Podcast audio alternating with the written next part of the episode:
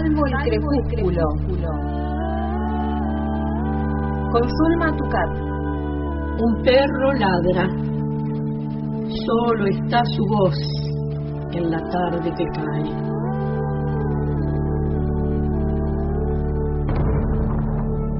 Soy el solitario que escucha sus ladridos en el poniente.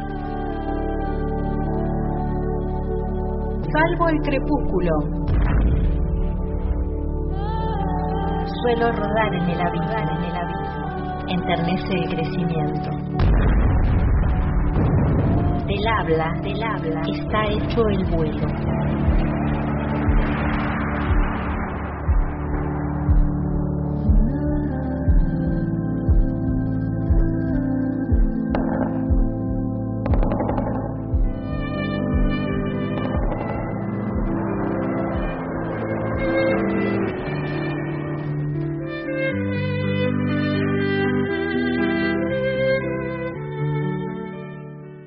Buenas tardes a todos, a todas.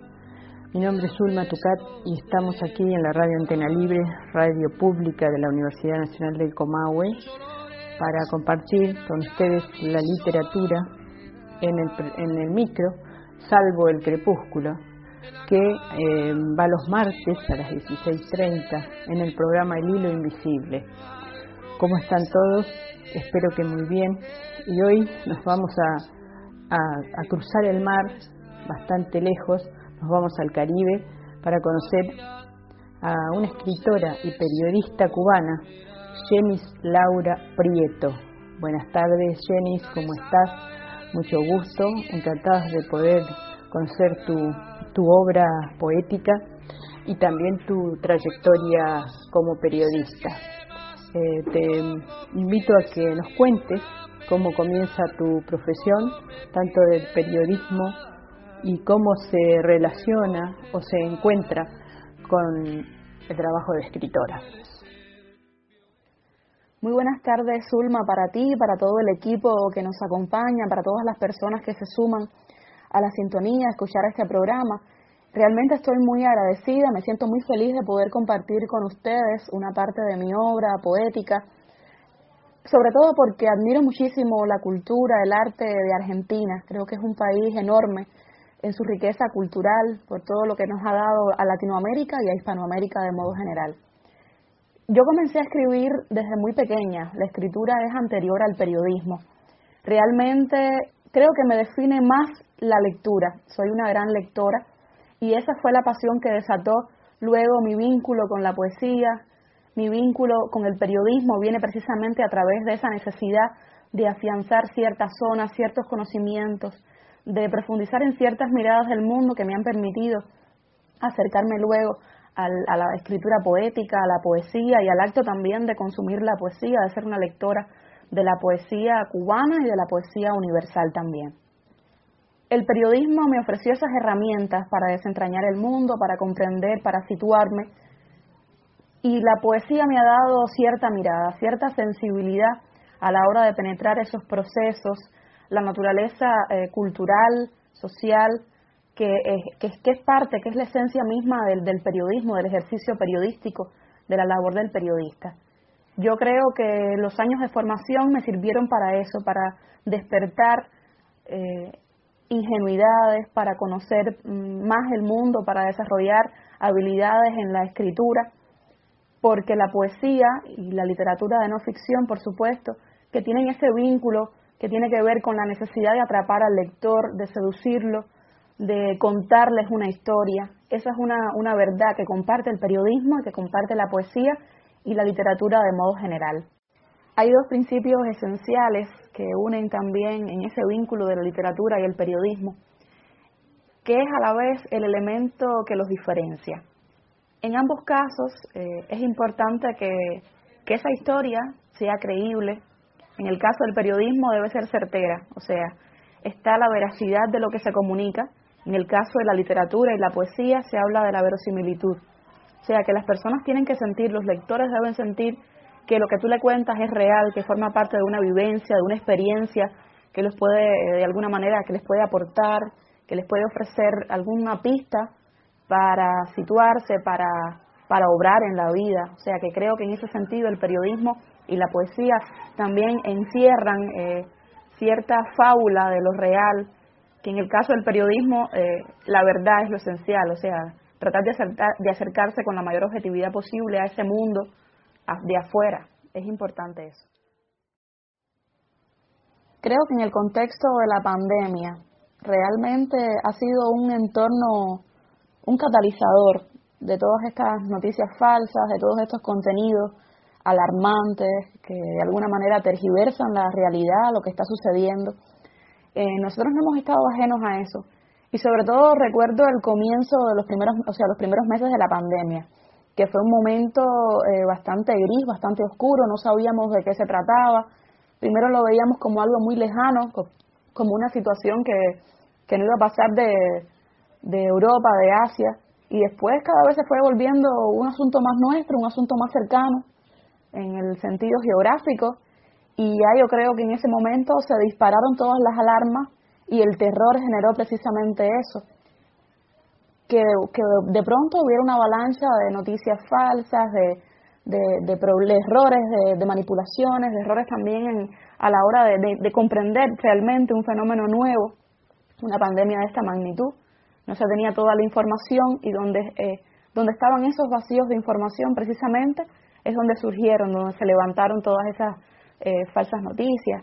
Eh, recuerdo que, que los primeros meses fueron muy inciertos en ese sentido, sobre todo porque los cubanos estamos entrando en un panorama que es relativamente nuevo, que es el panorama de los medios en Internet, del conocimiento, de, también del, consumo de la información a través de Internet, que realmente es un fenómeno reciente, tiene algunos años, pero no tantos años y no tenemos toda la experiencia que quizás tienen otros países de Latinoamérica y del mundo a la hora de enfrentar este tipo de, contenidos que a veces no se sabía muy bien eh, cuál era su fuente, eh, de dónde se generaban pero casi siempre surgen a partir de ese vacío informativo, ese vacío de conocimiento, y entonces, por supuesto, que están estos medios que de alguna manera comienzan a, digamos que a marcar su propio, eh, su propio crecimiento a través de, difundir este tipo de, noticias.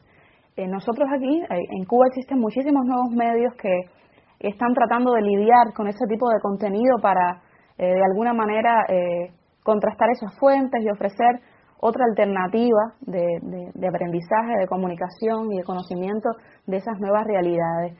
Yo creo que, que estos, si este año de pandemia ha sido complicado en ese sentido a la hora de discernir lo que es real y lo que no, lo que corresponde más bien a un interés de, engordar un medio de comunicación, y digo medio entre comillas, eh, creo que ha sido eh, precisamente que también han surgido otros y se han desarrollado otras prácticas profesionales vinculadas al periodismo que están tratando de navegar en medio de esa avalancha de desinformación, tratando de ofrecer noticias más valederas, más razonadas y que tienen que, que tributan mucho más a la verdad de lo que está sucediendo, que tratan de precisamente de contrastar todo esto y de ofrecer eh, la mirada más objetiva posible.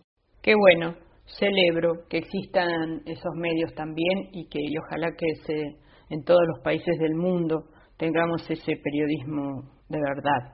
Y eh, antes de irnos a la poesía, eh, a tu poesía, eh, quiero que nos cuentes cuál es tu actividad periodística en este momento. Sé que desde 2015 este, sos reportera de una revista cultural que se llama El Caimán Barbudo. seguís con ese trabajo. Sé que has también participado en el 2019, no hace mucho, eh, de la revista Anfibia, de acá, de Argentina. Contanos eh, acerca de eso. Desde que me gradué como periodista, mi interés ha sido siempre alternar las prácticas, porque me gusta el periodismo audiovisual, pero también siento que le debo siempre a la escritura. Entonces estuve mucho tiempo, estuve más de 10 años trabajando para la televisión nacional en distintas emisiones, noticieros informativos, programas culturales, revistas de la televisión cubana. Y eso lo he alternado con el trabajo en otros medios impresos, en revistas digitales y sobre todo en el Caimán Barbudo, que es un espacio al cual le debo muchísimo, porque yo crecí también leyendo las páginas del Caimán. Recordemos que es una publicación que tiene ya 55 años de historia, que marcó un hito importante dentro de la historia cultural cubana por los debates que generó durante los años 60, los años 70, y porque ha ido acompañando distintos momentos de la, de la vida nacional, de la vida espiritual de los cubanos. O sea, creo que el Caimán es la publicación insignia de la cultura cubana, por decirlo de alguna manera, porque ha, ha sido testigo y ha polemizado sobre distintos momentos esenciales, ciertos núcleos de la cultura nacional posterior a los años 60, al, 1959. El Caimán ha sido ese espacio donde he crecido como cronista, eh, donde he podido hacer trabajos que realmente eh, me interesan y que exploran ese vínculo entre lo literario y el periodismo. O sea, me siento muy feliz de ser parte del equipo del Caimán. Eh, llevo unos muy pocos años, diría yo, comparado con todo el tiempo de historia que tiene eh, esta publicación y con los muchísimos escritores intelectuales que han pasado por las páginas del, del Caimán Barbudo. En este momento está en un proceso de repensar su propia revista, sus propios contenidos, porque precisamente eh, ha atravesado momentos difíciles, difíciles momentos de, de, crisis, como todas las publicaciones con tantos años, y ya se impone un cambio en su dinámica, de sobre todo eh, asegurar nuevos mecanismos para llegar a los lectores, más allá de la revista impresa, sino también mecanismos para encontrar un espacio en Internet, entre las redes, y buscar distintos modos de socializar sus contenidos. Precisamente llegué a la revista Anfibia a través de una convocatoria que realizó a, cronistas, a periodistas de, América Latina para contar Rosario en una semana. Yo presenté eh, allí, por supuesto, mi, algunos de mis trabajos en el Caimán y tuve la oportunidad de ser elegida junto a varios mm, cronistas, periodistas latinoamericanos para ser parte de ese gran festival que organiza eh, la revista Anfibia y contar la ciudad. Creo que fue una experiencia tremenda. Hice una estancia de una semana, estuve una semana recorriendo Rosario buscando historias yo muy feliz porque yo, yo contaba en mi crónica, en la crónica que finalmente se publicó en ese libro que, que vio la luz bajo el sello de la editorial, de, la editorial Mansalva, yo eh, creo que llegué a Rosario mucho antes, por supuesto. Fue primero para mí eh, una canción, fue primero para mí la historia de un río, fue primero para mí eh, el vínculo enorme con, con el Che, el vínculo enorme con el fútbol, el vínculo enorme con la trova rosarina, con toda la música que, nos llega desde Rosario, desde Argentina, y llegar y ver con mis propios ojos la fuerza de esa cultura, el arraigo de, esa música, la forma de ser del, del rosarino, creo que fue algo impresionante para mí, algo que me conmovió muchísimo y que está reflejada, es una, una vivencia que está reflejada en esa crónica que finalmente eh, salió publicada. Esta crónica la verdadera historia del río que cabe en un puño parte de una incógnita. Yo cuento cómo desde La Habana me conmovía muchísimo la canción de Jorge van der Mole dedicada eh, al, Paraná, a los pescadores. Y yo quería saber precisamente esta canción del remanso, cómo había surgido, cuál era la historia detrás de esta canción.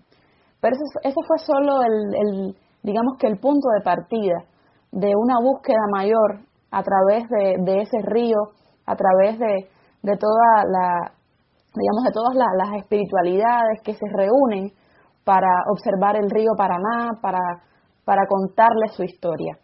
Hice un recorrido y fui eh, descubriendo distintos personajes, pescadores, mujeres, jóvenes estudiantes, todos ellos me fueron revelando eh, su vínculo con el río Paraná y también su vínculo con Rosario. Así fue como tejí toda la historia en esa búsqueda de Jorge van der hasta llegar a su academia, a la academia donde imparte clases de música.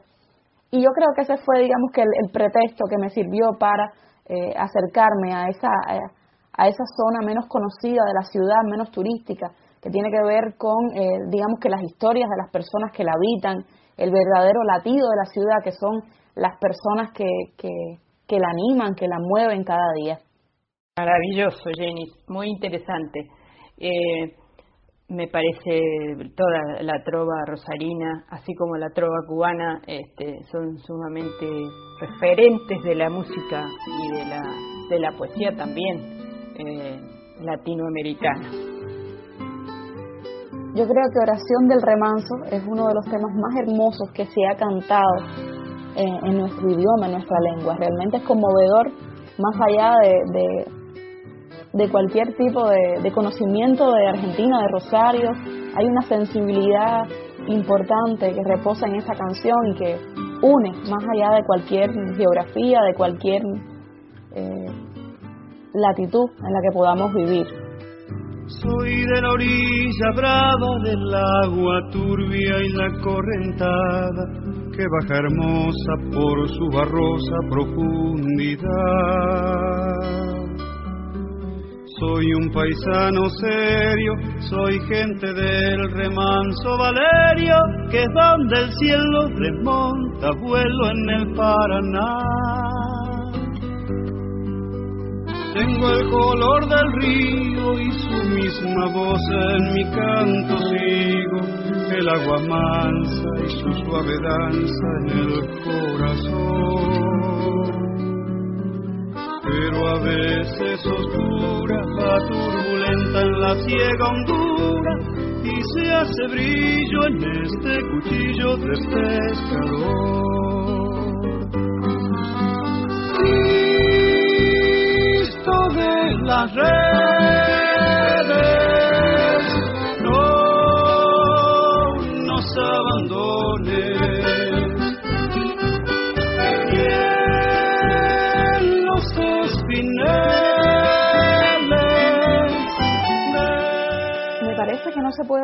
incluso no podemos hablar de una formación en la poesía, mm, de esa sensibilidad de lo poético en Cuba, sin hablar precisamente de la trova cubana, de la canción de Silvio Rodríguez, por poner un ejemplo, porque es parte fundamental de la espiritualidad y de la de, esa formación que, que antecede siempre al acto creativo, al acto de escribir y sobre todo en la poesía.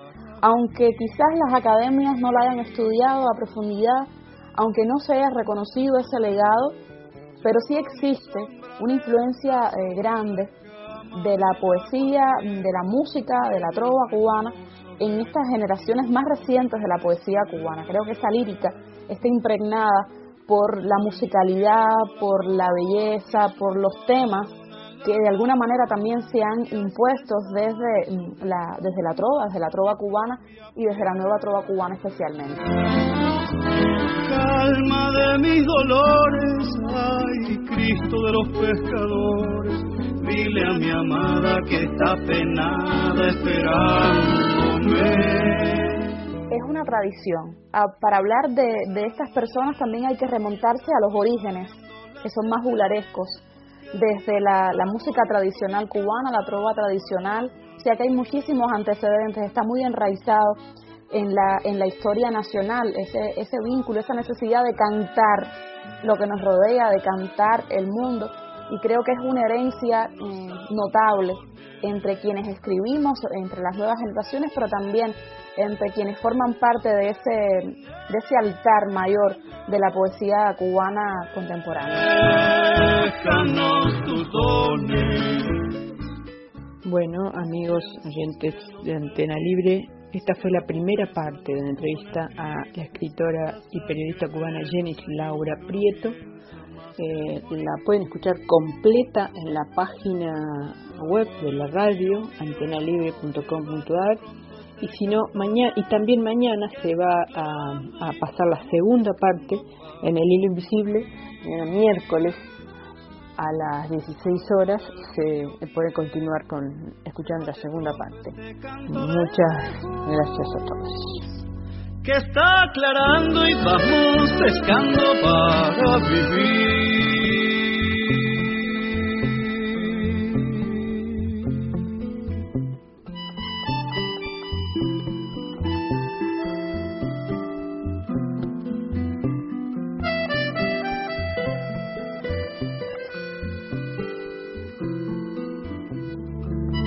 Pueden saltarse las palabras y la noción no será la misma. No hay virus concebible para la conciencia colectiva. Salvo el crepúsculo. En el hilo invisible. Ya no hay relojes. Caracol de rutinas, pasan las horas. La abeja en la flor no sabe de pandemia, solo trabaja. Salvo el crepúsculo. Con Zulma Tucat.